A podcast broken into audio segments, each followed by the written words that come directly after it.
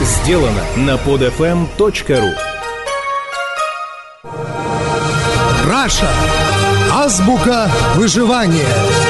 Свод неписанных законов России. Это программа «Раша. Азбука выживания». Я Хрусталев. Здрасте. Есть такая страна.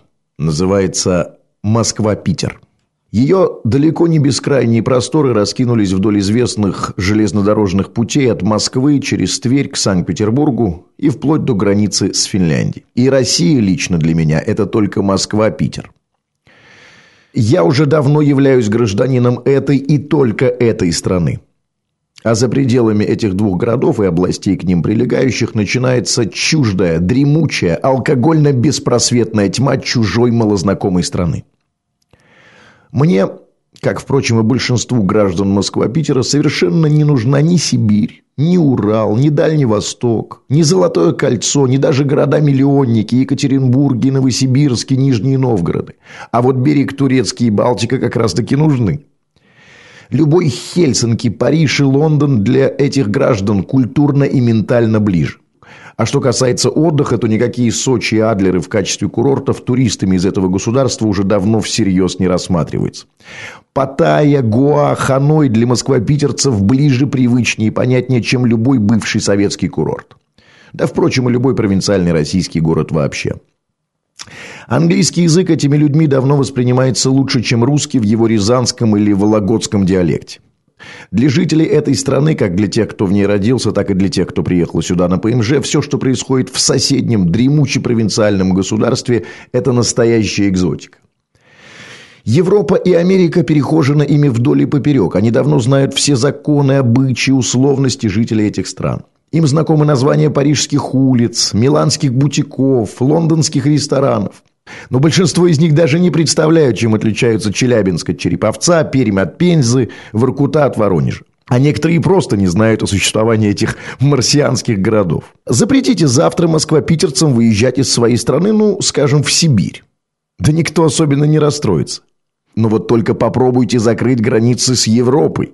И вот тут вы сразу узнаете, что такое настоящий гражданский гнев. Так что же мы имеем? Есть страна Москва-Питер, жители которой уже немного самоорганизовались, нащупали общую систему социальных координат, превратились в некое подобие гражданского общества. Они более-менее уже ходят на выборы, участвуют и интересуются общественно-политической жизнью, часто пользуются экзотическими благами цивилизации, урнами, уличными туалетами, мусоропроводами. Они уже не всегда ставят пустые бутылки на проезжую часть, иногда даже пропускают людей на пешеходных переходах. Они уже не воспринимают власть как навеки богом данную, способны к критически конструктивному разговору. У них есть собственность, за которую они боятся и которую они хотят обезопасить на политическом уровне.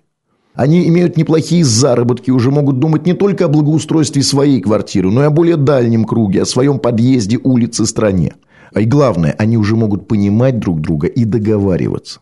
Им, часто выезжающим в большой мир, уже понятны все преимущества пресловутой демократии. Для них очевидна необходимость смены власти, какой бы эта власть ни была. И вне зависимости от их личных политических убеждений они готовы к компромиссам. Они уже осознали мощную силу общественных протестов гражданского общества свободной журналистики. Но есть и другая страна.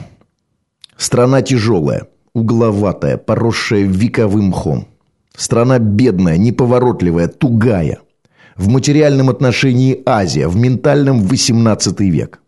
Жители этой страны в большинстве своем горько пьют, больно дерутся, не верят в собственные силы и, надеясь на всесилие и справедливость власти, умирают от алкоголя и наркотиков. В общественной жизни здесь пасутся только тихие овечки. Никто не высовывается, не бурлит, голосуют как скажут, идут куда покажут.